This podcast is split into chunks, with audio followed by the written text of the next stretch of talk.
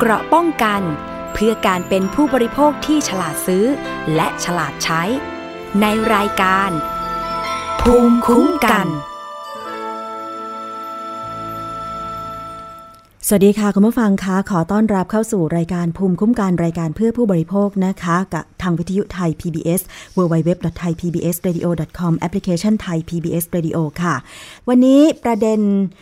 ร้อนๆของเรานะคะ ก็สืบเนื่องมาจากการที่มีกลุ่มผู้เสียหายจากการเสริมหน้าอกที่คลินิกแห่งหนึ่งนะคะ ได้ไปร้องเรียนต่อหน่วยงานที่เกี่ยวข้องว่าไปทำศัลยกรรมหน้าอกหรือเสริมหน้าอกแล้วเกิดอาการติดเชื้อนะคะ ได้ร้องเรียนที่ไทย PBS อย่างเช่นรายการสถานีประชาชนด้วยนะคะ แล้วเมื่อสองวันที่แล้วนะคะ ได้ไปยื่นหนังสือต่อสำนักงานสาธารณสุขจังหวัดปทุมธานีให้ตรวจสอบ คลินิก นะคะ แล้วเบื้องต้นก็พบว่าคลินิกได้เปลี่ยนเจ้าของตั้งแต่เดือนตุลาคมที่ผ่านมา มีผู้เสียหายเพิ่มเติมวันนี้ค่ะ ซึ่งทางทนายรณรงค์แก้วเพชร ประธานเครือข่ายทวงคืนความยุติธรรมในสังคม ได้พากลุ่มผู้เสียหายจากการเสริมหน้าอกแล้วติดเชื้อเนี่ยนะคะ ไปร้องเรียนต่อกรมสนับสนุนบริการสุขภาพกระทรวงสาธารณสุข หรือสอบศเพื่อที่จะเอาผิดเอเจนซี่ที่พาไปทำหน้าอก แล้วก็เจ้าของคลินิกที่เสริมหน้าอกจนติดเชื้อตรงนี้นะคะ มีผู้เสียหายรายใหม่อีกหลายท่าน ซึ่งตรงนี้ค่ะเราจะมาสอบถามความคืบหน้านะคะ กับทนายรณรงค์แก้วเพชรกัน อยู่ในสายกับดิฉันแล้วค่ะ สวัสดีค่ะ ทนายคะสวัสดีครับ ค่ะ เห็นบอกว่าตอนนี้ก็เพิ่งออกจากห้องเออร้องเรียนที่สบศใช่ไหมคะ ใช่ครับเพิ่งออกจากห้องร้องเรียนที่สปสครับ วันนี้ก็พาผู้เสียหาย สามรายนะครับ แต่ว่าอีกรายหนึงยังไม่ถึง มายื่นเรื่องร้องเรียนเอาผิดเอเจนซี่เจ้าของคลินิกที่ทำการผ่าตัดศัลยกรรมหน้าอกแล้วมีปัญหาเน่าตกค่ะเลือดภายใน วันนี้โดยเยนะครับค่ะที่ผมได้เข้ามาคุยกันเนี่ยทางทางเอ่อตัวแทนสบสโดยรองอธิบดีของสบสก็มารับเรื่องเองนะครับ มีการพูดคุยถึงมาตรการเอาผิดที่แจ้งความดำเนินคดีไปแล้ว และก็กำลังอยู่ระหว่างการรวบรวมหลักฐานเพื่อเอาผิดดำเนินคดีกับเอเจนซี่ เหมือนกันครับ โดยเฉพาะประเด็นหนึ่งที่วันนี้ผมเน้นย้ำก็คือ เรื่องของการโฆษณาผ่านทางออนไลน์ค่ะโดยไม่ได้รับอนุญาต โดยการนำเข้าข้อมูลเท็จสู่ระบบคอมพิวเตอร์ ต้องการให้ทางสบสดำเนินคดีตามพรบคอมตามพรบสถานพยาบาลด้วยครับค่ะโอ้มีหลายกระทงเลยนะคะ ทนายรณรงค์คะ คือเห็นผู้เสียหายเล่าให้ฟังบอกว่า ที่เขาไปเสริมหน้าอกที่คลินิกที่มีการเปลี่ยนชื่อแห่งเนี้ยเพราะว่ามีการทำการตลาดผ่าน Facebook แล้วก็มีชื่อเพจเกี่ยวกับเรื่องของศัลยกรรมราคาประหยัด แต่ว่าเมื่อวานดิฉันเช็คนะคะ ทนาย ปรากฏว่าไม่มีความเคลื่อนไหวรู้สึกจะปิดเพจไปแล้วนะคะ ตอนเนี้ยค่ะถึงจะปิดแฟนเพจหนีไปก็ตามนะครับค่ะเราก็เซฟข้อมูลหลักฐานทุกอย่างเอาไว้หมดแล้วนะครับ แล้วค่ะผู้เสียหายเองก็ยืนยันได้ว่าเป็น Facebook ตัวนี้ เพราะมีการโอนเงินมีการจ่ายเงินกันจริงค่ะ มีเงินเข้าบัญชีกันจริงค่ะ ยังไงเราก็ต้องดำเนินคดีต่อครับ เพราะว่าวันนี้ปิดได้พรุ่งนี้ก็เปิดใหม่ได้ หนึ่งในผู้เสียหายหลาย ๆ คนค่ะ รู้จักคลินิกแห่งนี้ รู้จักเอเจนซี่รายนี้จากการที่เห็นโฆษณาใน Facebook ก็คือพอด้วยระบบปัจจุบันเนี่ย Facebook พอเราเห็นว่าใครเนี่ยสนใจเรื่องศัลยกรรมหน้าอกศัลยกรรมเสริมความงามค่ะเวลาเราพิมพ์เข้าแฟนเพจอื่น ๆ ไปดูข้อมูลเยอะๆเนี่ย ระบบของ Facebook มันก็จะเก็บประวัติเอาไว้ว่า ผู้บริโภครายนี้สนใจศัลยกรรมเสริมความงามค่ะพอเขาซื้อโฆษณาปุ๊บมันก็จะไปเด้งในกลุ่มคนที่สนใจเรื่องศัลยกรรมเสริมความงามทันทีใช่เขาก็จะได้ลูกค้าทันที แล้วก็ที่นี่ก็ฉลาดฮะค่ะทำศัลยกรรมเสริมความงามราคาประหยัดผ่อนชำระก็ได้ทีนี้ลูกค้าก็แห่มาทำกันใหญ่ ราคาที่ผมเจอถูกสุดตอนนี้ก็คือสองหมื่นหนึ่งพันบาทในการทำหน้าอกค่ะอืม แต่ปัจจุบันเน่านะครับทนายคะปัจคืจุอบันเน่านะฮะพอเห็นราคาพอฟังราคาแล้วดิฉันตกใจ เพราะว่าที่ผ่านมาเนี่ยนะคะ เคยสอบถามคนที่เขาไปทำเสริมหน้าอกมาเหมือนกัน บางคน 8 0,000 บางคนแสนหนึ่งนะคะ แต่ว่าพอราคา 21,000 บาท กับคลินิก ย่านเมืองเอก ลำลูกกาปทุมธานีแห่งนี้เนี่ยรู้สึกมันจะถูกเกินไป แล้วก็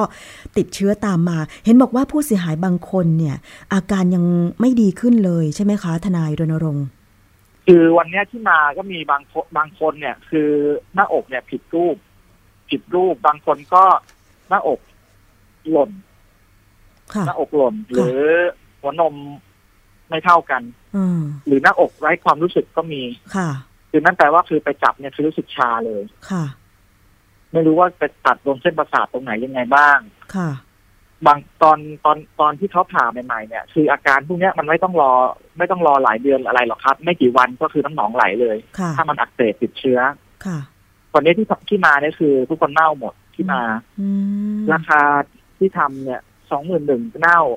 เอ่ออีกคนหนึ่งสามหมื่นหกอันเนี้ยตกเลือดภายใน อันนี้เกือบตายฮะหนักกว่าเน่าอีกเน่าที่ยังเห็นอาการว่าเลือดมันออกกับน้ำหนองค่ะที่หน้าอกตรงแผลผ่าตัด ตกเลือดภายในคือถูกตัดเส้นเลือดข้างใน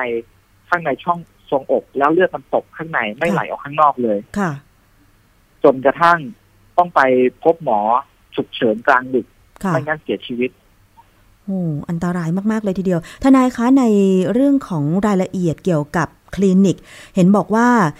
มีการเปลี่ยนชื่อคลินิก แล้วก็เอ่อเหมือนว่าเอเจนซี่เนี่ยรับปากกับกลุ่มผู้เสียหายบางคนว่าจะพาไปทำคลินิกอีกแห่งหนึ่ง แต่พอไปทำจริง ๆ กลับพาไปอีกแห่งหนึ่ง และไม่ใช่หมอคนที่ได้เคยรับปากไว้ อันนี้รายละเอียดเป็นยังไงคะ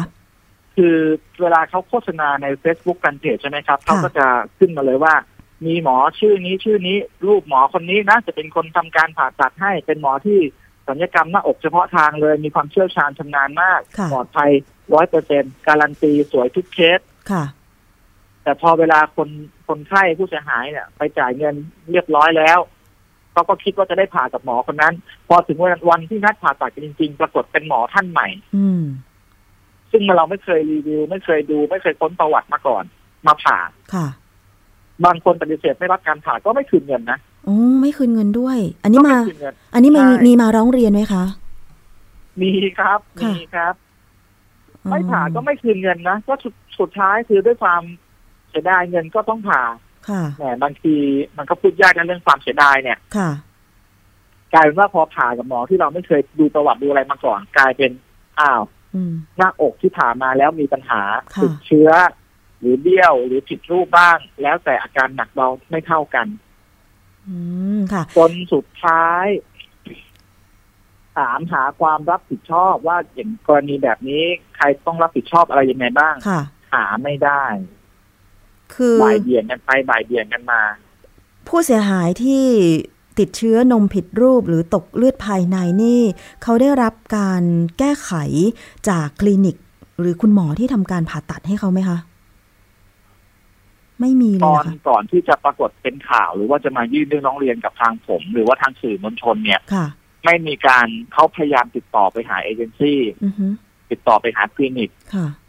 เขาก็บอกว่าไม่เป็นไรไม่เป็นไรเดี๋ยวรับผิดชอบเอง แต่มันก็รับผิดชอบด้วยปากนะครับค่ะ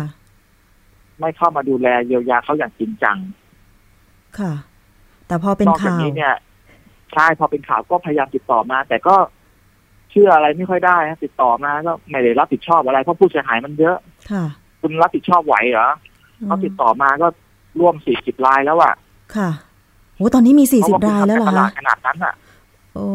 ติดต่อมาร่วมสี่สิบรายแล้วครับค่ะมันมันไม่ใช่มันมันทำผ่านผ่านเอเจนซี่แล้วมันก็ส่งไปตามคลินิกต่างๆ ซึ่งก็มีหมอหลายคนมาเกี่ยวข้อง อืมแล้วก็ค่ะไม่ได้เพิ่งทำด้วยทำมาสักพักใหญ่ๆแล้วอะค่ะ แล้วก็ไม่มีใครเอาเรื่องเลย หรืออาจจะมีมีคดีความมีการฟ้องร้องอะไรกันแต่ก็คิดว่าเขาไม่ผิดซึ่งจริง ๆ ต้องบอกว่ามันมันไม่ถูกต้องหรอกที่ทำแบบนี้ค่ะ ทีนี้ในส่วนของการดำเนินคดีวันนี้ที่ไปร้องใหม่เพิ่มเติมนอกจากเรื่องของการโฆษณาเชิญชวนที่เป็นเท็จ เรื่องของนำเข้าพรบคอมที่เป็นเท็จแล้ว ร้องเรียนอะไรเพิ่มเติมกับผู้เสียหาย ให้กับผู้เสียหายอีกสามท่านบ้างคะทนายรณรงค์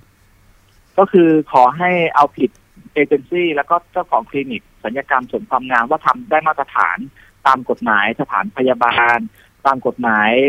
โรงพยาบาลสุขภาพหรือเปล่า เพราะว่าถ้ามันทำสะอาดทำถูกต้องตามมาตรฐาน มันจะเป็นไปได้ยังไงว่ามันมีเน่าตั้งหลายคนอืมในช่วงระยะเวลาแค่ไม่กี่สัปดาห์ ค่ะคือถ้ามันมีความผิดพลาดเกิดขึ้น มันไม่ควรเกิดขึ้นเยอะขนาดนี้ ค่ะ หรือถ้ามันมีความผิดพลาดเกิดขึ้น คุณต้องเยียวยา คุณต้องแก้ไข โดยไม่มีค่าใช้จ่าย ค่ะ ไม่ใช่ว่าต้องให้ทางผู้เสียหายไปแก้เอาเอง แล้วเราถามว่าพอคนไข้มาเจอแบบเนี้ยผู้เสียหายมาเจอแบบนี้ใครจะกล้ากลับไปใช้บริการที่เดิมอีกอืม เห็นมีผู้เสียหายบางคนบอกว่า ไปผ่ากับคลินิก ที่เกิดนมเน่าเนี่ยสามครั้ง แล้วเขาก็ไม่มั่นใจ จนร้องขอให้ทางคลินิก ส่งตัวไปที่อื่น แล้วก็ไปจ่ายเงินให้อย่างนี้ใช่ไหมคะ คือเขาไม่มั่นใจละว่าใช่ครับคุณหมอท่านเดิมจะสามารถรักษาเขาได้อย่างเงี้ย ใช่ครับ ใช่ครับ คือ โอ้ยคนคนมันเกือบตายมาแล้วอะใครจะค่ะกล้าไปไว้ใจล่ะ อืม ค่ะคือเขาเห็นเขาแบบเขาเกือบตายจริง ๆ คือหมอไปตัดโดนเส้นเลือดข้างในแล้วหมอไม่รู้อะค่ะแล้วก็ปล่อยกลับบ้านไป แล้วก็ไปตกเลือดข้างในอะเกือบเสียชีวิตเนี่ยแล้วเนี่ยมันเป็นกรณีนี้มันเป็นเรื่องใหญ่ค่ะ แล้วพอเราถามพอรับผิดชอบไปมันก็ไม่มีโหแล้วพอเราถามว่าเดี๋ยวเดี๋ยวหมอคนเดิมจะมาแก้ให้ค่ะก็หมอคนเดิมผ่าแล้วมันเน่า อะเขาก็ไม่อยากให้คนเดิมผ่าดิโหเขาก็ต้องไปหาคนอื่นค่ะ แต่ปรากฏว่าไอ้ลักษณะการสัญญกรรมพวกเนี้ยครับค่ะผมก็เพิ่งทราบเหมือนกันว่าพอเราไปหาโรงพยาบาลอื่นไปหาคลินิกอื่นเขาไม่ค่อยอยากทำให้เขาไม่ทำให้เลยแหละเอาคำนี้ดีกว่า โอ้ทำไมคะเขาบอกเขาไม่เขาไม่ทำให้ให้คุณคุณทำตรงไหนมาคุณกลับไปแก้ตรงนั้น เพราะพอผมถามหมอผู้เชี่ยวชาญเรื่องการทำศัลยกรรมหน้าอกเขาบอกว่า การแก้ไขนี่เป็นเรื่องยากมาก ค่ะ ยากกว่าการผ่าตอนแรกอีก เพราะเราไม่รู้ว่าเขาทำอะไรยังไงมาบ้างบางคนผ่าห้ารอบ กว่าจะดีขึ้น ค่ะคำว่าห้ารอบเนี่ยคุณผู้ฟังอาจจะคิดว่าเอ้ยแป๊บเดียวติดๆกันมั้งค่ะ ปกติผ่าหน้าอกศัลยกรรมเนี่ย ต้องเว้นระยะเวลาหกเดือนถึงหนึ่งปีนะครับ อืม แก้ห้ารอบเนี่ยห้าปีอาจจะห้าปีก็ได้ โอ้โหโอ้โหต้องทนอยู่ในสภาพนั้นนะคะ ทนายรณรงค์ ใช่คือต้องทนอยู่ในสภาพที่มันบิดเบี้ยวผิดรูปมันหล่นมันอะไรพวกเนี้ย โดยไม่สามารถทำอะไรได้ เพราะว่ากล้ามเนื้อยังไม่พร้อมที่จะให้มีการผ่าตัดแก้ไข อืมค่ะ ถ้าต้องเอาซิลิโคนออกก็ต้องรอให้มันครบหนึ่งปีก่อน ให้ให้ร่างกายมันพอจะสามารถผ่าตัดได้ก่อน เพราะไม่งั้นเนื้อมันจะช้ำค่ะ มีบางคนที่ฝืนผ่าตัดไปนะครับ ที่วันนี้ก็มาด้วยเนี่ยอืมปรากฏว่าไอ้ตรงแผลที่ผ่าตัดเนี่ย มันเปื่อยครับ อืมเปื่เนื่ออยงจากว่า ผ่าเยอะเกินไป ผ่าแก้ผ่าแก้ถี่เกินไป ค่ะ ทีนี้ก็เปื่อยคือก็แก้ไขไม่ได้แล้วสิคะไม่สามารถเย็บได้ใช่ มันก็เป็นรอยแผลเป็น ไม่ไม่สามารถเย็บเนื้อกลับมาสภาพเดิมได้ ค่ะ โอ้อันตรายมาก ๆ เลยทีเดียวนะคะ แล้วทางรองอธิบดีสบศวันนี้มา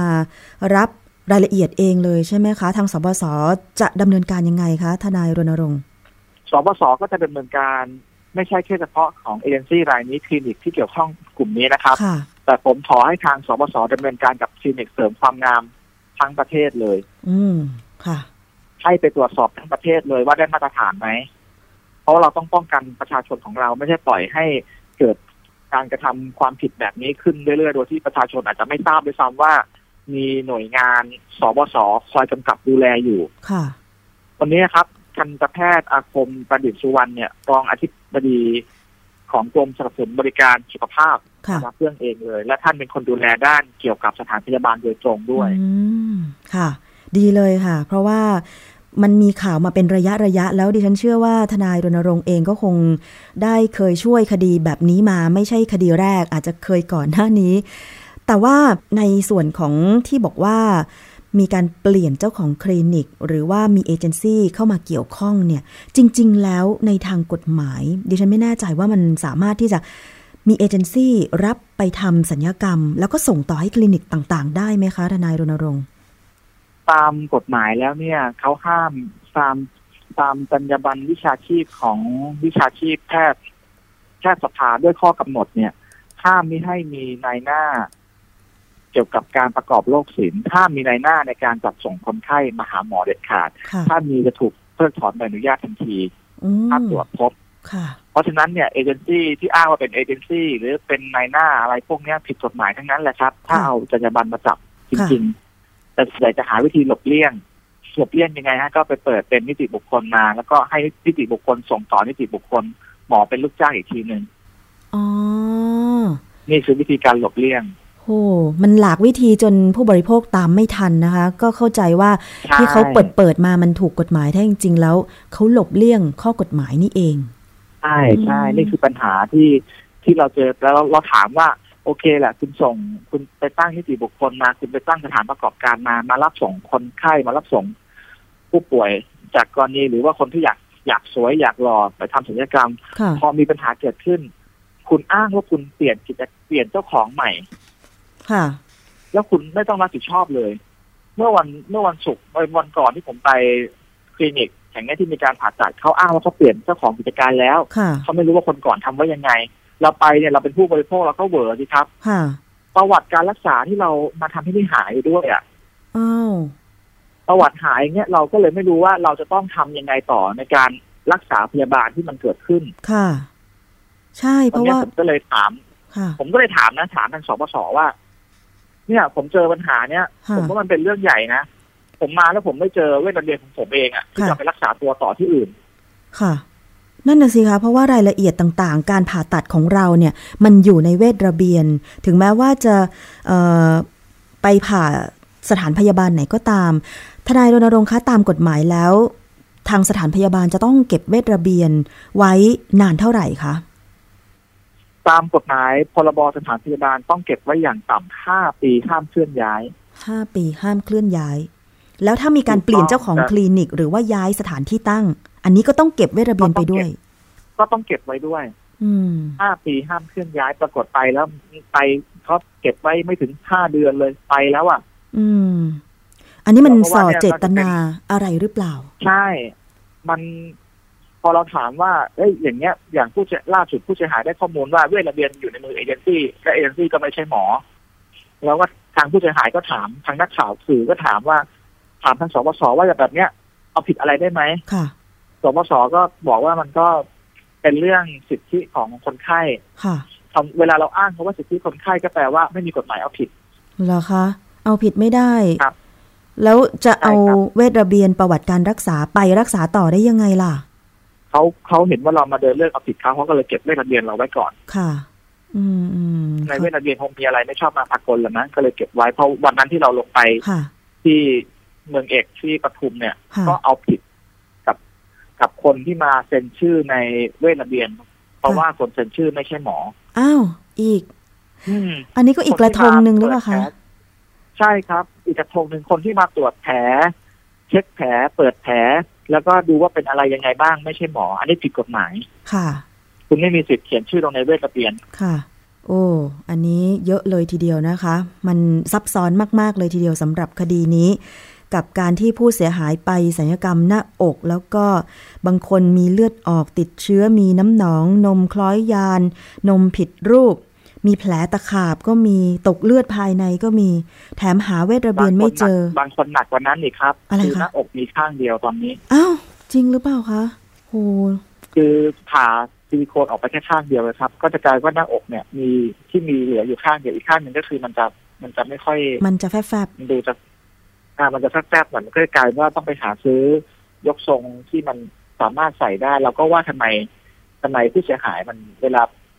เขาบอกว่าเขาต้องไปหาซื้อยกทรงใส่ยากมากเลยนะๆค่ะเพื่อให้มันประคองรูปได้ว่าให้มันเท่ากันเวลาเดินไปข้างนอกจะได้มีความมั่นใจ อืมใช่ อันนี้เห็นใจเลยในฐานะผู้หญิงเนี่ยดิฉันว่ามันเป็นความมั่นใจของผู้หญิงเรื่องของหน้าอกเนี่ยนะคะ ค่ะ โอ้จริง ๆ ดิฉันก็เอ่อพยายามที่จะขอสัมภาษณ์ผู้เสียหายที่ไปร้องเรียนกับทนายรณรงค์วันนี้ด้วย แต่เข้าใจว่าตอนนี้กำลังให้ปากคำกับทางเจ้าหน้าที่ของกรมสนับสนุนบริการสุขภาพใช่ไหมคะ ใช่ครับใช่ครับค่ะ เอาเป็นว่าเดี๋ยวดิฉันจะขอสัมภาษณ์ในภายหลัง แล้วก็ถ้ามีความคืบหน้าเกี่ยวกับคดีการร้องเรียน คลินิกเสริมหน้าอก แล้วก็ทำให้ติดเชื้อย่านปทุมธานีอีกเนี่ย ดิฉันขอสัมภาษณ์ทนายรณรงค์แก้วเพชรอีกสักครั้งหนึ่งนะคะ เพราะว่ามันเป็นสิ่งที่เกี่ยวข้องกันหลายอย่างอะเรื่องของมาตรฐานการผ่าตัดด้วย เรื่องของมาตรฐานของสถานพยาบาลด้วย เรื่องของการประกอบธุรกิจที่ไม่ชอบมาพากลรวมถึงการโฆษณา ในสื่อสังคมออนไลน์ที่ตอนนี้เกิดขึ้นเยอะมากดิฉันเซิร์ชไปเนี่ยคำว่าศัลยกรรมหน้าอกขึ้นมาแบบโอ้โห นับไม่ถ้วนเลยนะคะ ทนายรณรงค์คะอยากจะฝากเตือนอะไรประชาชนบ้างเกี่ยวกับการไม่ให้เกิดปัญหาแบบนี้อีกอะค่ะก็ต้องบอกอย่างหนึ่งครับว่าการทำสัญญกรรมหน้าอกในปัจจุบันเนี่ย ถ้าเราจะต้องทำจริงๆเพราะเราชอบเนี่ยก็ต้องเลือกสถานพยาบาล เลือกทำในโรงพยาบาลที่มันน่าเชื่อถือ อย่าไปเลือกที่ราคาให้เลือกที่คุณภาพค่ะเพราะนี่คือร่างกายของเราเราเอาคืนไม่ได้ง่าย ๆ นะครับถ้าเวลามีปัญหาเกิดขึ้นค่ะอย่าเห็นว่าราคาถูกจัดโปรโมชั่น ราคาสัญญกรรมที่สัมผัสได้ด้วยราคาประหยัด ถ้าปกติเขาทำกันเป็นแสน เราไปทำสองหมื่นค่ะมันจะได้คุณภาพเป็นแสนไหมอืมเราต้องคิดด้วย ถ้าไม่มี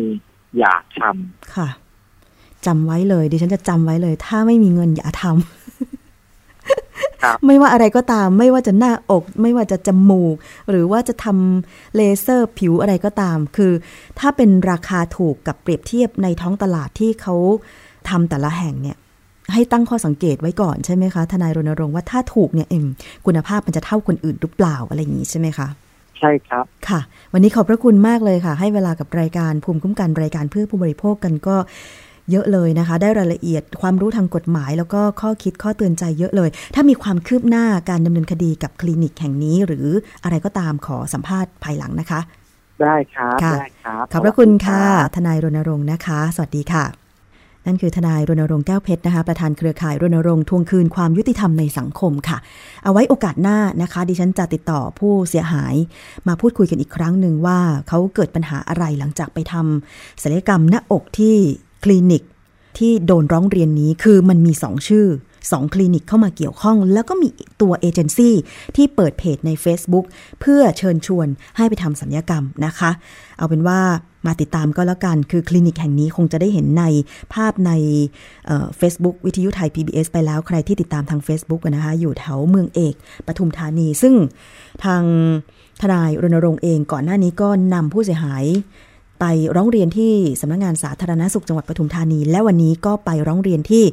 สบศกระทรวงสาธารณสุขอีกนะคะ เดี๋ยวมาดูผลการทำงานกันว่าจะรวดเร็ว แล้วก็เอาผิดเอเจนซี่หรือว่าคุณหมอหรือว่าเจ้าของคลินิกที่ทำการผ่าตัดหน้าอกแล้วผู้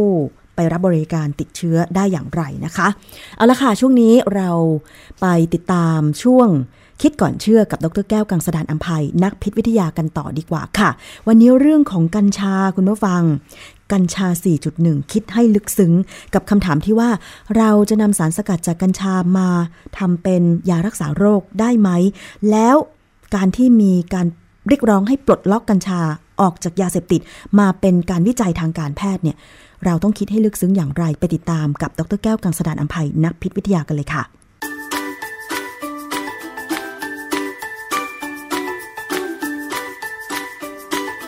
ช่วง คิดก่อนเชื่อ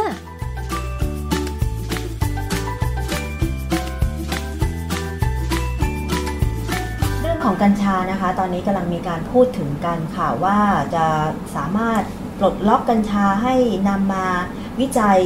เพื่อผลการรักษาทางการแพทย์ได้หรือไม่นะคะ ซึ่งวันนี้เราจะมาพูดคุยกันในช่วงนี้กับดรแก้วนะคะ อาจารย์คะ อยากจะทราบว่าวันนี้หัวข้อของเรากัญชา 4.1 คิดให้ลึกซึ้งนี่ยังไงคะ คือความจริงผมไม่ได้เป็นผู้เชี่ยวชาญเรื่องกัญชาเลยนะค่ะแล้วไม่คิดจะเชี่ยวชาญด้วยนะเพราะว่าผู้ใหญ่สอนมาแต่แต่เล็ก ๆ ว่าอย่าไปยุ่งกับมันค่ะเพราะกัญชานี่อันตรายมากคือคือมันไม่อันตรายในแง่ที่ว่าทำให้ตายค่ะแต่ว่ามันอาจจะคือคนที่สูบกัญชาเนี่ยมันจะเมาอือฮึเมาแล้วพวกที่ติดกัญชานานๆเนี่ยเป็นบ้าอื มมีลักษณะอย่างนั้นเลยนะค่ะคือมันมันมันก็เป็นยาเสพติดนะฮะ แล้วเพราะเพราะฉะนั้นเอ่อเราก็เรียกคือความจริงเวลามีมีบางคนมีมีคนบางคนเขาบอกว่า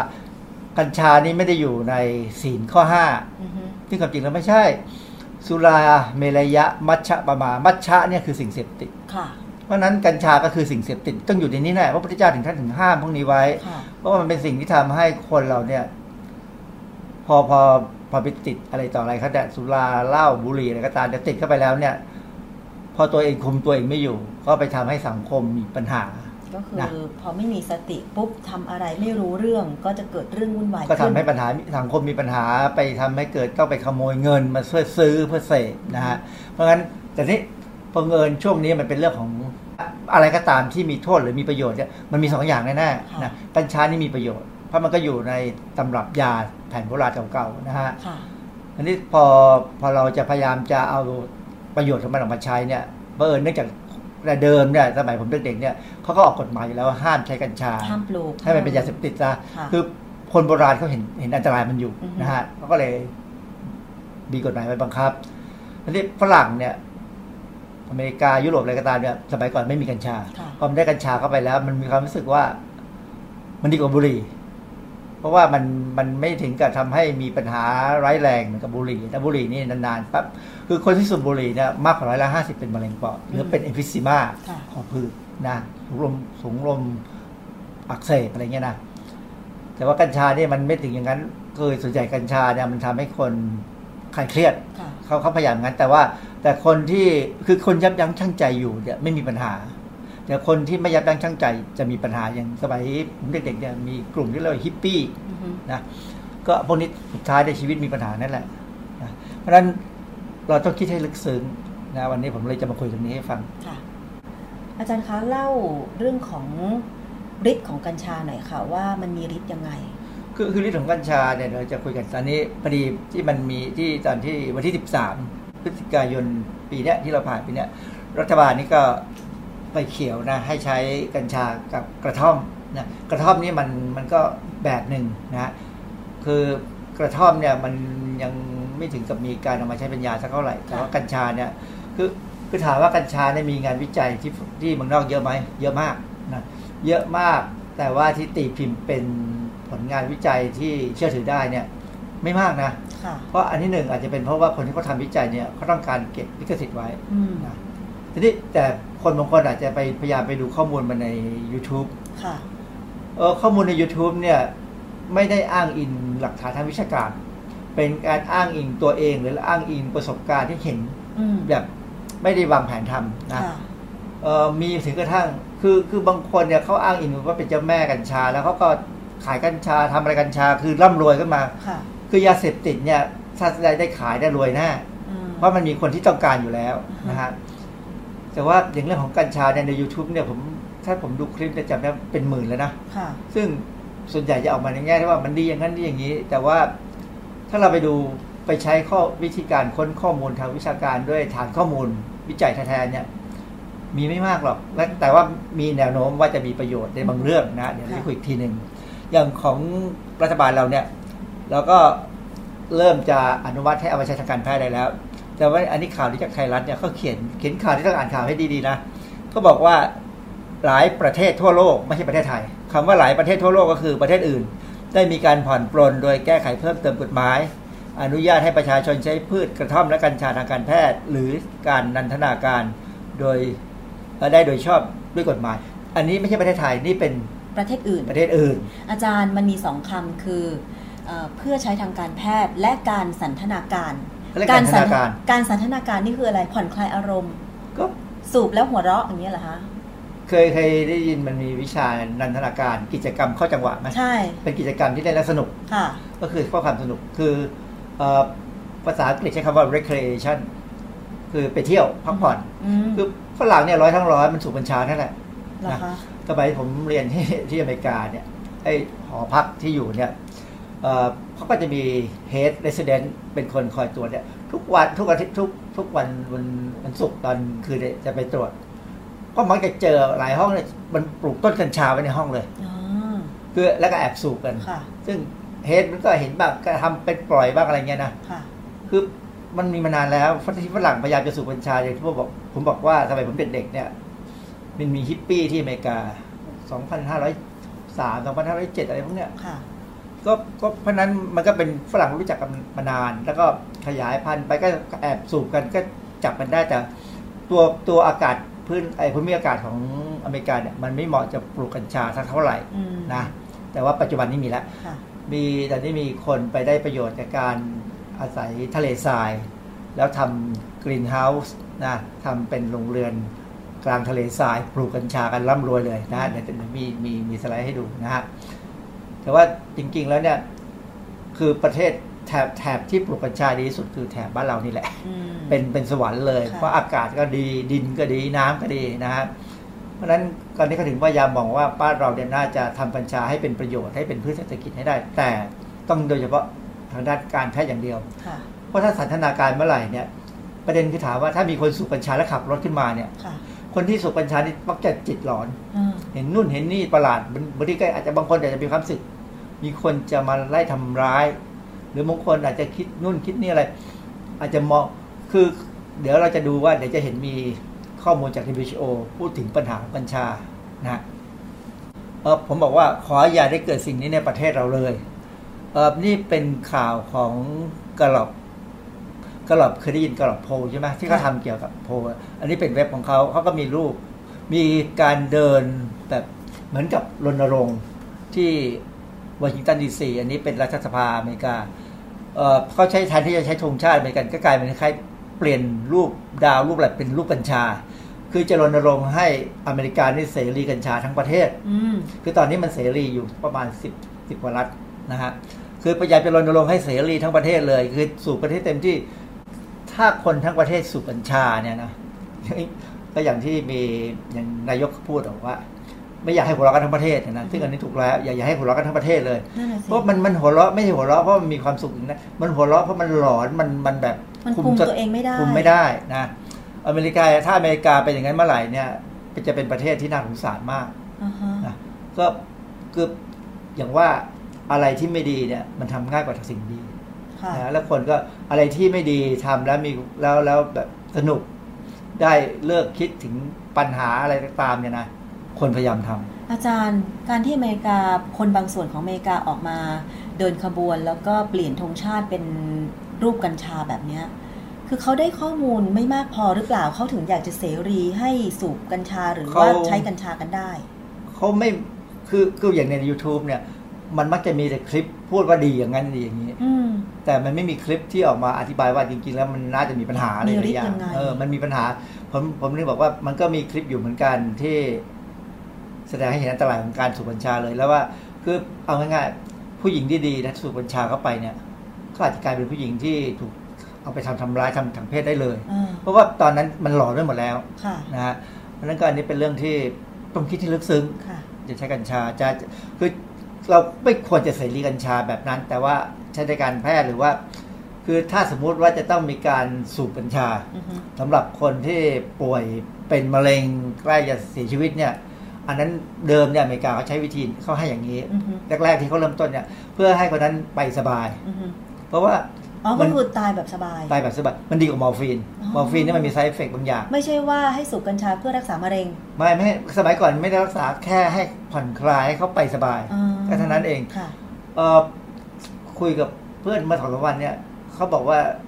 ที่อเมริกาเนี่ยเขาบอกเขาเขาบอกมาเลยว่าเออประกันเนี่ยไม่จ่ายให้นะค่าค่ารักษามะเร็งด้วยกัญชา แต่ว่าถ้าเป็นการบำบัดอาการที่คนใกล้จะไปแล้วเนี่ย ประกันจ่ายอืมอะไรเงี้ยนะค่ะคือเขาเขาเลือกในในในลักษณะที่ว่าใช้กัญชาแต่แค่ทำให้ผ่อนคลายให้คน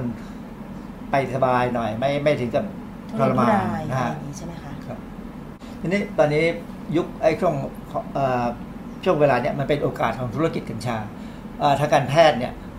ทีนี้เวลาเราพูดถึงกัญชาทางการแพทย์เนี่ยจริง ๆ แล้วเนี่ยตอนนี้สิ่งหนึ่งที่เอามาใช้เนี่ยมันไม่ใช่กัญชาแท้ๆมันเป็นกัญชง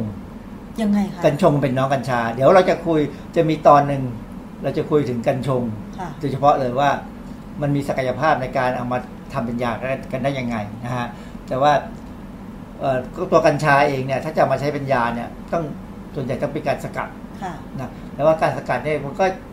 มีอะไรหลาย ๆ อย่างที่ยังไม่ชัดเจนยังตกลงกันไม่ได้ เพราะว่าตัวสารที่เป็นคือคือกัญชากับกัญชงเนี่ย มันจะมีสารที่เป็นตัวหลักไม่เหมือนกันทีนี้รูปเนี้ยเป็นการใช้กัญชาทางด้านนันทนาการ ซึ่งเอ่อรูปเนี้ย cap มาจากไอ้คลิปใน YouTube ที่เขา คนต่างต่างรัฐเนี่ยเขาไปเที่ยวที่แคลิฟอร์เนีย แล้วก็ขึ้นทัวร์อันหนึ่งมันจะเป็นทัวร์รถเป็นรถบัสนะเป็นทัวร์แล้วในรถเนี่ยปุ๊นกัญชากันหมดเลย พี้กัญชากันเต็มที่เนี่ยเด็กผู้หญิงเนี่ยสูบกัญชากันในรถทัวร์ซึ่งคืออเมริกาไอ้รัฐแคลิฟอร์เนียเนี่ยเป็นรัฐที่เสรีเรื่องกัญชาแล้วนะฮะแต่ว่าก็จะมีตำแหน่งที่จะต้องจะจะสูบเป็นยังไงเนี่ยนะเขาเขาใช้วิธีเอาเนี่ยทัวร์กัญชาค่ะซึ่งผมดูทั้งคลิปแล้วเนี่ยมันมันมันก็ มันน่าหนักฮะมันไม่ใช่น่าดูเลย คือคนที่สูบกัญชาไปแล้วมันก็จะเริ่มหลอนอะค่ะเริ่ม อาจจะไม่ถึงกับหลอนเห็นอะไรต่ออะไรอาจจะผ่อนคลาย เครียดจะมันมันไม่มีอะไรสติสัมปชัญญะอือฮึนะ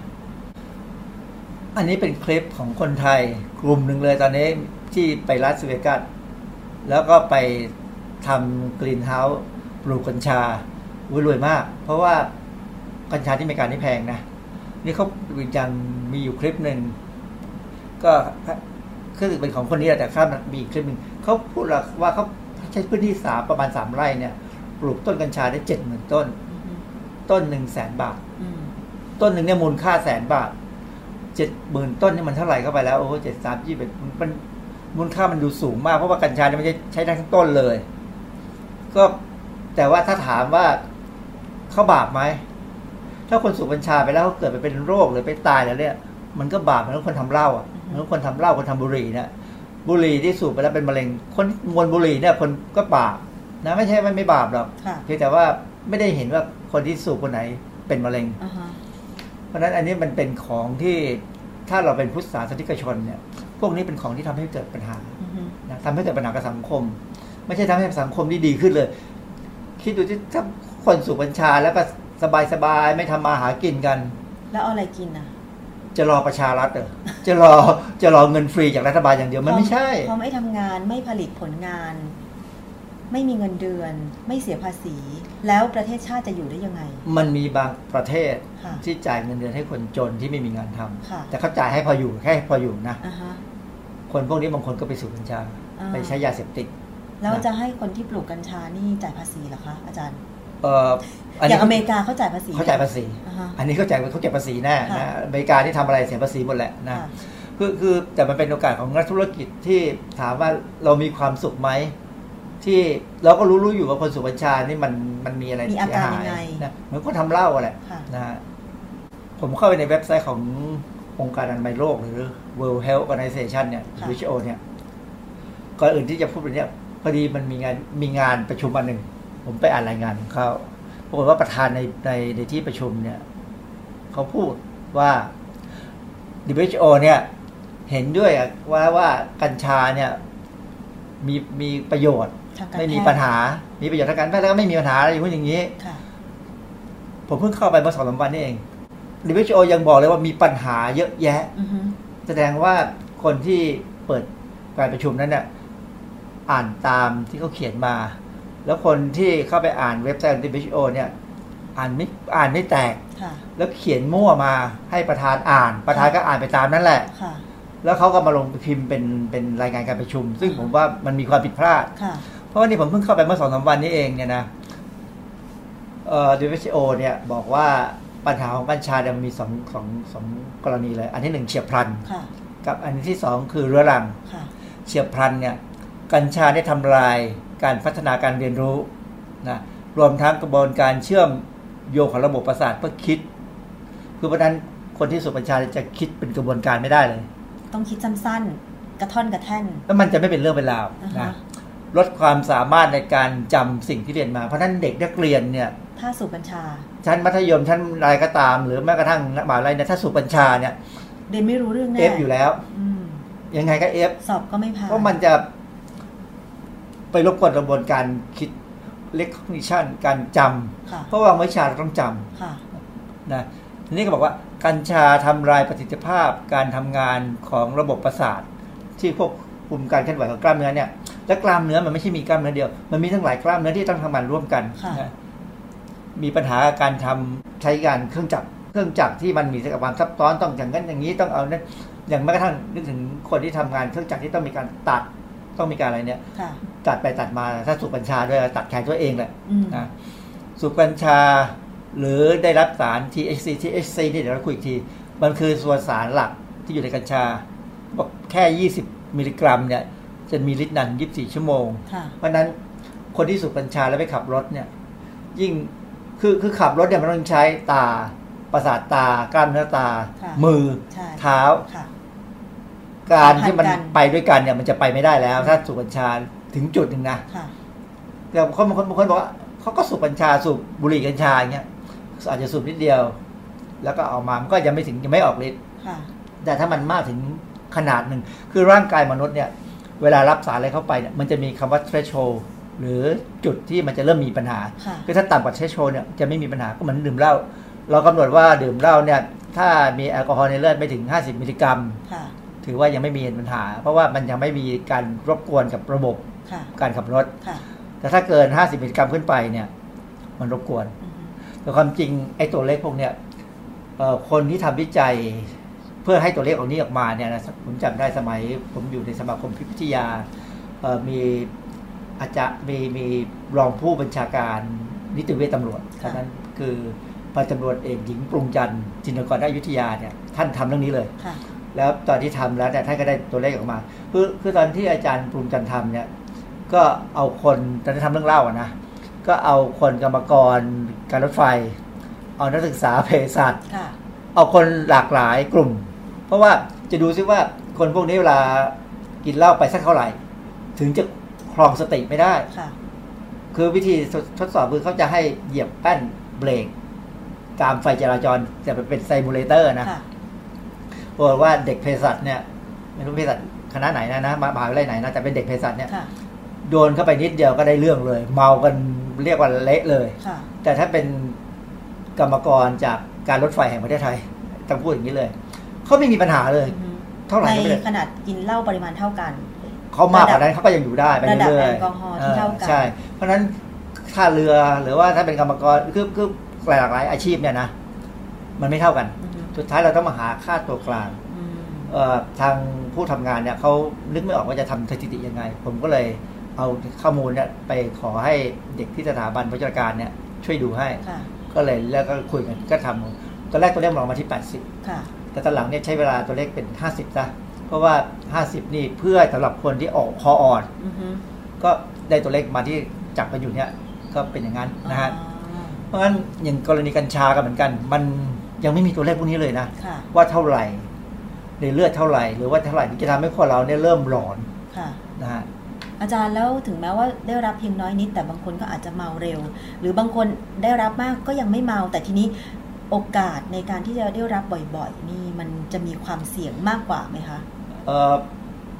ปัจจุบันเนี่ยถ้าถือว่าเขาสูบกัญชาเพื่อความสนุกเนี่ยนะมันก็ไม่ได้บ่อย มันก็ คือคือถ้าจะบ่อยเนี่ยมัน ก็คือคนที่สูบทุกวันละคราวนี้มันเริ่มติดอือฮึแต่คือกัญชาติดชาติดยาก ถ้าแค่สูบนิดๆหน่อยๆเนี่ยมันยังไม่ติดหรอกอืนะมมันไม่เหมือนบุหรี่บุหรี่นี่ไวกว่าค่ะนะฮะแต่กัญชาเนี่ยแต่ถ้าทุกวันเมื่อไหร่ก็จะเริ่มติดได้เหมือนกันค่ะพอพอเริ่มติดเมื่อไหร่เนี่ยต้องเพิ่มปริมาณเรื่อยๆอืมจากนั้นดิพิษของมันถึงจะออกมาอย่างเนี้ยอันนี้เฉียบพลันนะถ้ามุดสูบเยอะๆนะถ้าสูบเยอะๆเนี่ยจะออกมาเฉียบพลันเลยแต่ว่าค่ะถ้าสูบไปเรื่อยๆน้อยๆจะเป็นพิษเรื้อรังค่ะ พิษเรื้อรังหรือปัญหาระยะยาวเนี่ยเขาบอกว่าระบบการเรียนรู้จะถูกทำลายนะโดยเฉพาะในสมองเนี่ยนะค่ะแล้วก็จะไม่สามารถจะบูรณาการข้อมูลที่ซับซ้อนมาต่อเนื่องกันได้เลยอืมเพราะฉะนั้นถ้าเป็นคนที่ทำงานแบบระบบที่ซับซ้อนแล้วไปหันไปเริ่มสูบกัญชาเนี่ย เสียงานแน่อืมนะเผยเผยสุดท้ายก็ถูกไล่ออกเขาคิดไม่ออกทำอะไรไม่ได้นะมันมันมัน พวกที่ต้องทำงานบูรณาการเอาข้อมูลข้อมูลนู้นข้อมูลนี้มาต่อเนื่องกันเนี่ยแล้วเพื่อให้มันได้อะไรมาเนี่ยนะทำไม่ได้หรอกสมาธิเสียความจำก็เสียเอ่อนานไปนำไปสู่ความเสื่อมทรามที่มากขึ้นจนฟื้นกับฟื้นยากเลย คือมันไปแล้วมันไปเลย ส่งผลถึงการดำเนินชีวิตที่ที่ผิดเพี้ยนไปค่ะคือ มันมีความสุขเมื่อสูบเมื่อเสพแต่หลังจากนั้นแล้วเนี่ย พอมันหมดฤทธิ์ กลับมามันก็ทุสู่กข์ โลกความเป็นจริงพอมันทุกข์หรือว่ามันมีปัญหาทางร่างทั้งทั้งกายทั้งใจเนี่ยก็กลับไปสูบอีกอาจารย์แล้วกัญชานอกจากมีผลต่อการเรียนรู้สมองอะไรแล้ว มันมีผลต่อร่างกายไหมคะ กัญชาเอ่ออันหนึ่งเขาบอกว่า ถ้าสมมติว่าเป็นคนที่กำลังใกล้จะป่วยเป็นโรคเอ่อพวกป่วยจิตเภทเนี่ยนะหรือว่าที่เรา schizophrenia อันนี้เป็นลักษณะผิดปกติทางสมองเนี่ยนะอาการจะรุนแรงมาทันทีเลย อืมจะเห็นออกมาทันที คือ ถ้าคนธรรมดาแบบปกติธรรมดาเนี่ยสูบแล้วมันคงมันไม่เป็น ค่ะ แต่ถ้าคนที่มีแนวโน้มจะเป็นหรือมีพันธุกรรมจะเป็นเนี่ย มันเป็นชัดค่ะ นะเมื่อกี้ที่มีคำถามว่ามีอย่างอื่นไหมเดี๋ยวดูสไลด์ต่อไปเอ่อสูบกัญชาการสูบควันผ่านระบบทางเดินหายใจเข้าไปเนี่ย ผนังเซลล์เนี่ยจะมีปัญหา บุหรี่ยังมีปัญหาเลยบุหรี่เนี่ย ใช้ไปบ่อยๆเนี่ยมักจะเป็นมะเร็งที่แถวเนี้ยแถวคอเนี่ย มามะเร็งหลอดลมมะเร็งหลอดคือมันมันจะละเริ่มต้นเนี่ยมันทำให้เซลล์เสียสภาพก่อนยังไม่ถึงเป็นมะเร็งเพราะว่าทำลาคยวันเซลล์ควันที่มีสารพิษเหล่านั้นมันมีสารพิษไปเริ่มทำร้าย แล้วก็ทางเดินหายใจไปถึงปอดเนี่ยก็จะเริ่มมีปัญหา อาจจะคือคนสูบกัญชาเป็นประจำนะ ไม่ใช่ว่านานๆครั้งเนี่ยก็จะมีเหมือนกับบุหรี่อะเป็น emphysema ถุงลมโป่งพอง เพราะมันทำลายถุงมันทำลายถุงถุงลมด้วยค่ะนะอาจารย์แล้วเอ่อ สารในกัญชากับสารในบุหรี่นี่มันเหมือนกันไหมคะไม่ไม่เหมือนกัน คนละเรื่องกัน แต่ค่ะว่ามันมีสารที่เป็นปัจจัยร่วมค่ะคือควันอ๋อคือควันเนี่ยที่ไหนมีควันที่นั่นมี PAH อฮึ PAH ก็คือ polycyclic aromatic hydrocarbon เป็นสารก่อมะเร็ง คือ PAH เนี่ยมันเกิดจากคือกัญชาบุหรี่หรืออะไรก็ตามมันเป็นไฮโดรคาร์บอนค่ะเวลามันถูกเผาเนี่ยด้วยลักษณะที่เป็นควัน เป็นควันนี่คือการสันดาบที่ไม่สมบูรณ์ค่ะถึงจะมีควัน แต่ว่าคนมีความรู้สึกว่าควันกัญชากับควันบุหรี่เป็นหอมอะนะเพราะมันมีหลายๆอย่างผสมกันแล้วมีตัวสารที่เป็นยาเสพติดเนี่ยมันเลยทำให้ติดเพราะฉะนั้นเขาก็สูบเอาสารก่อมะเร็งเข้าไปเป็นประจำค่ะก็เสร็จจากการเป็นมะเร็ง เพราะว่าสูบสูบเข้าไปก่อนเนี่ยนะกัญชาจะเป็นลดภูมิต้านทานของปอดอือฮึเมื่อเป็นมะเร็งเนี่ยความจริงมะเร็งเนี่ยภูมิต้านทานเราช่วยต่อสู้นะค่ะคือในทางพื้นฐานทางชีววิทยาเนี่ย ร่างกายเราเนี่ยมีเซลล์มะเร็งเกิดขึ้นประมาณวันละ7,000เซลล์ค่ะเป็นความผิดพลาดตามธรรมชาติเลย แต่ภูมิต้านทานเราเนี่ยเป็นเซลล์พวกเซลล์เม็ดเลือดขาวเนี่ยจะกำจัดมันได้ค่ะแต่การสูบกัญชาเข้าไปเนี่ยระบบภูมิต้านทานโดยเฉพาะในปอดจะต่ำลง จะถูกทำลายเออมันมันจะลดมันจะด้อยลงไปเพราะฉะนั้นเซลล์มะเร็งก็จะหลุดรอดได้อ๋อนะเพราะฉะนั้นจึงเพิ่มความเสี่ยงต่อการเป็นมะเร็งค่ะนะแล้วคนที่ท้องมีปัญหา เพราะว่าเด็กที่อยู่ในท้องเนี่ยมัก เขาค่อยค่อนข้างจะเริ่มมีข้อมูลแล้วค่ะว่าเด็กที่ออกมาเนี่ยน้ำหนักต่ำกว่าปกติ คือถ้าคุณแม่เนี่ยได้สูดกลิ่นกัญชาเข้าไป แม้จะไม่เป็นผู้สูบเอง ได้กลิ่นจากคนรอบข้าง ก็มีผลต่อเด็กเหรอเอคะมมันไม่มากถึงบุหรี่ แต่บุหรี่เนี่ยชัดค่ะว่าถ้าเป็น secondary smoker นะ หรือไอคนที่สูบผู้ผู้รับมือสองคนรับมือสองเนี่ย เด็กมีปัญหาแน่ค่ะแต่กัญชาเนี่ย ความที่มันเพิ่งเริ่มเสรี ผมเข้าใจว่าข้อมูลมันยังยังไม่ออกค่ะแต่เขากำลังจะเก็บข้อมูล ตอนนี้มีการเก็บข้อมูลอยู่แล้วในอเมริกาว่าในรัฐที่เสรีเสรีกัญชากับไม่เสรีต่างกันขนาดไหนอ๋อคือระบาดวิทยาเนี่ยจริงๆมันก็ใจร้ายนะค่ะคือต้องรอให้เกิดปัญหาก่อนแล้วก็เอาข้อมูลมาตีกัน แต่ว่าถ้าไม่เกิดปัญหาแล้วเนี่ยคนก็จะไม่เชื่ออืมเพราะฉะนั้นก็ต้องมีคนเสียสละ คือคนที่ชอบสูบนี่แหละอืมเรื่องบุหรี่เรื่องเหล้าเนี่ยชัดเจนเรื่องยาม้ายาบ้าเลยก็ชัดเจนค่ะเพราะว่ามันมันมีข้อมูลแล้วว่ามีปัญหายังไงค่ะ ผมไม่รู้ว่าเว็บไซต์ known you known your mimi com เนี่ยเขาเขาเป็นเว็บไซต์ต่อต้านเรื่องการใช้ยาเสพติดนะแต่เขาเอารูปของคนที่สูบกัญชา ซึ่งผมไม่แน่ใจว่าอันนี้มันจริงหรือไม่จริงนะเพราะว่าเขาบอกว่าคนที่ก่อนสูบกับหลังสูบก่อนสูบกับหลังสูบก่อนสูบกับหลังสูบแล้วหน้ามันเปลี่ยนไปแบบ มันมันหน้ามือหลังมือเหมือนอะไม่ใช่คนเดิม ก็อย่างนี้เนี่ย ไม่รู้จริงหรือไม่จริง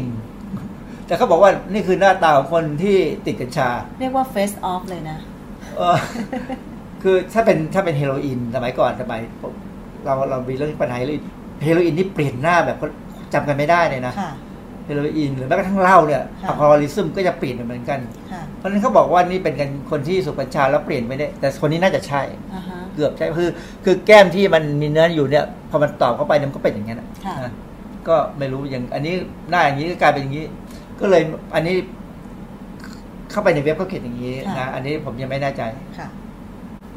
อันนี้คือภาพของสมัยเมื่อผมเด็กๆคือ สมัยก็ยังมีฮิปปี้อยู่อือฮึจะเห็นว่าการสูบกัญชาเนี่ยเพื่อสันทนาการเนี่ย มันทำให้คนเรากล้าแก้ผ้าหน้าบักหน้าด้านมั้งมือมันหมดสภาพแล้วอะของการความเป็นคนอะคือ ถ้าใครเคยได้ยินการเขาก็มีเทศกาลดนดนตรีที่วูสต็อกค่ะโอ้โห ไม่มีความเป็นผู้เป็นคน ค่ะ ถามว่าเหมือนชิมแปนซีดูกันดีกว่ามั้งไม่มีเสื้อผ้าเหมือนอือฮะ จากมนุษย์กลายไปเป็นลิงอะค่ะ เต้นกันไปหมดบ้าบอคอแตกเลยนะครับ เพราะฉะนั้นอันนี้คือผลของการใช้กัญชาเพื่อสันทนาการ อันนี้ก็ยังมีอยู่ในอเมริกาตอนนี้ในรัฐที่เสรีแล้ว ค่ะมันก็จะเป็นอย่างนี้แหละว่าถ้าเมื่อไหร่ก็ตามที่มีการพีกัญชากันเป็นกลุ่มใหญ่เนี่ยอ่าฮะ ก็จะเป็นแบบเนี้ยกัญชามันมีอันหนึ่งที่นอกจากสูบก็คือใส่ในอาหารอือฮึ เคยได้ยินมาค่ะอาจารย์เอ่มมันจะมีทำมาให้นานแล้ว มันจะทำให้รสชาติอาหารดีเหรอคะเขาพูดเป็นเชิงว่าอย่างนั้น คือเราก็ไม่รู้เพราะผมไม่ค่อยได้กินข้าวข้างนอกอะนะค่ะแต่ว่าได้ยินมาตั้งแต่สมัยผมเด็กแล้วว่าบางร้านเนี่ยอย่างแกงเผ็ดแกงไก่อะไรเงี้ยเขาใส่กัญชาเข้าไปคนกินแล้วก็จะอร่อยลื่นเลยมันมันมีศักยภาพในการที่กระตุ้นระบบรับรสอ๋อนะอันนี้มันมีในคลิปก็มีใน YouTube ก็มีคนที่พูดถึงว่าเขาบอกว่าพ่อเขาไม่เป็นมะเร็งเนี่ย แล้วพ อไปมะเร็งเนี่ยต้องไปไปทำคีโมค่ะ มันจะกินอาหารไม่ค่อยลง อ๋อมันหมดความอยากอาหาร ค่ะเขาก็เลยแอบเอากัญชาใส่อาหารให้พ่อกินแล้วพ่อกินได้ อ่าฮะ ซึ่งถามว่าอันนี้เป็นประโยชน์ไหมเป็นประโยชน์ อืมเพราะว่าคนที่ทำคีโมเนี่ยถ้ากินอาหารได้เนี่ยมันมีมันมีพละกำลังจะสู้มะเร็งได้นะอันนี้อาจจะเป็นอันหนึ่งที่เป็นประโยชน์ของกัญชาที่รอการพิสูจน์นิดหน่อยแต่ว่าจริงๆทำได้เลยค่ะนะถ้ามันในในบางรัฐของอเมริกาเนี่ยเมื่อก่อนนี่ยอมให้มีทำอย่างนี้ในในรัฐที่เมื่อก่อนยังไม่เคยมีเสรีเนี่ย เขาจะยอมให้ใช้กัญชาให้สูบคนที่ใกล้จะตาย หรือคนที่กระทำคีโมเนี่ยเขายอมให้ทำกินนะปัจจุบันนี้มีผลิตภัณฑ์เป็นขนมเลยนี่ขนมปังเค้กอะไรเนี่ยเป็นกัญชา อันนี้เป็นร้านขายผลิตภัณฑ์กัญชา ที่อันนี้อยู่ที่โคโลราโดที่ที่ไอ้โคโลราโดเนี่ยมันเป็นเป็นรัฐที่ฟรีกัญชาครั้งแรกเป็นรัฐแรกของอเมริกาเลย เนี่ยขายของนั้นเป็นร้านกัญชาอย่างนี้เลยค่ะตอนนี้มีประมาณสิบรัฐที่มี ร้านขายของแบบมีกัญชาให้เห็นเห็นเนี่ยค่ะเป็นร้านเขียนเลยแล้วต้องคุมโดยเภสัชกรไหมคะไม่อันนี้ฟรีเลย ฟรีเลย ซึ่งใครจะซื้อก็ได้ ใครจะซื้อก็ได้กำหนดอายุไหมคะอาจารย์ ในรัฐที่ฟรีนี่ไม่กำหนดอายุอุ้ยคราวนี้เด็ไม่กไม่กำหนดเลย เด็กแปดขวบไปซื้อก็ได้เหรอคือคะคือมันขึ้นอยู่กับว่ารัฐไหนนะแต่ละรัฐนี่กฎหมายไม่เท่ากันค่ะไม่เหมือนกันแต่เข้าใจว่าที่ที่โคโลราโดเนี่ยที่เมืองเดนเวอร์เนี่ยรู้สึกจะเปิดฟรี อืมปัดเขาแต่แรกเขาก็เริ่มแรก ๆ ก็จะยังไม่ถึงกับฟรีแบบนั้น แต่สุดท้ายตอนนี้ฟรีแล้วค่ะแคลิฟอร์เนียฟรีแล้วค่ะนะอะไรอย่างเงี้ยนะก็อยากจะเห็นผู้คนในรัฐนั้นว่าเขาคือประเด็นเป็นยังไงบ้างประเด็นคือว่าถ้าไปเที่ยวอเมริกา แล้วไปในรัฐที่มันฟรีแบบเนี้ยนะคุณไปกินอะไรเนี่ยก็อาจจะต้องถามนะว่าเขาใส่อะไรบ้างก็เปล่าค่ะเป็นพิเศษไหมค่ะเพื่อใส่กัญชาที่จะต้องแพงขึ้นนะไม่ใช่ถูกลงอ้าวเหรอจะต้องแพงขึ้นเพราะมันกัญชามันแพงอ่าฮะเขาบอกกัญชาในอาหารเนี่ยใช้เวลาประมาณครึ่งชั่วโมงก่อนออกฤทธิ์ นี่คนที่ไม่เคยทดสอบกับตัวเองเนี่ย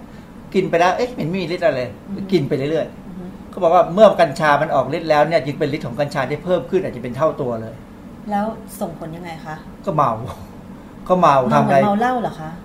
เมามันเมาเมาไม่ใช่เหมือนเมาเหล้ามันเมาแบบเมาเมาหลอนอือฮึคือหลอนเหมือนคล้ายๆยาบ้าด้วยนะอ๋อเหรอคะคือมันมันมีว่าคือเพื่อนผมไม่เคยสูบมันนะดิฉันก็ไม่แต่เคยฟังที่คนเขาเล่าว่า มันจะมีเหมือนอย่างเช่นเหมือนกับมีคนจะตามฆ่าอะไรเงี้ย คือบางคนมากัญชาก็เหมือนคนเมาแบบนั้นแหะแต่บางคนก็สบายอือฮึยิ้มอย่างเดียวอือฮึบางคนก็หลับเลยอือฮึก็เหมือนกินเหล้าแหละค่ะนะแล้วแต่คนแล้วแต่พันธุกรรมของคนจะเป็นยังไงนะแต่ที่ที่ที่เคยผู้ใหญ่เคยเล่าให้ฟังว่าอย่าไปยุ่งกับมันนะว่ามันจะหลอนเหมือนกับมีคนจะตามฆ่าเดี๋ยวเราก็ก็ไม่เราก็รู้ว่ามันอันที่หนึ่งมันเสียตังค์ซื้อเราไม่มีตังค์ซื้อค่ะโชคดีที่เป็นคนจนเนี่ยนะก็เลยไม่มีตังค์ไปเล่นกับเพื่อนเหมือนเพื่อนบางคนมันก็ ตอนอยู่มัธยมปลายมันก็มีสุขบัญชาเหมือนกันค่ะนะแต่เราไม่มีปัญญางั้นแล้วเราก็รู้ว่าเงินเราต้องไปทำอย่างอื่นค่ะนะเพราะงั้นเรื่องของกัญชา คืออย่าให้มันไปถึงขั้นเอามาใช้สันนันทนาการสันทนาการ หรือเอามาในกลุ่มแบบนั้นเลย แอบทำกันแล้วก็ตามจับไปเถอะอือฮึนะดีกว่า อย่างเงี้ย ปัจจุบันเนี่ยดีแล้วสำหรับผมนะค่ะแต่คนอื่นเขาก็ก็แล้วแต่กันแต่ว่า ถ้าเอามาใช้เพื่อทำปัญญาเนี่ย ก็เห็นด้วยนะ ค่ะ เพราะมันก็มีศักยภาพ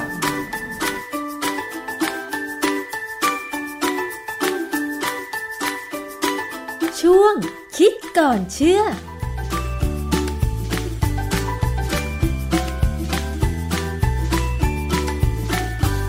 ค่ะ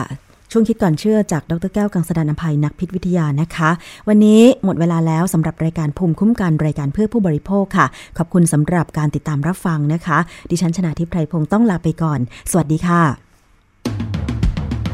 ติดตามรับฟังรายการย้อนหลังได้ที่เว็บไซต์และแอปพลิเคชันไทย PBS Radio ไทย PBS Radio วิทยุข่าวสารสาระ เพื่อสาธารณะและสังคม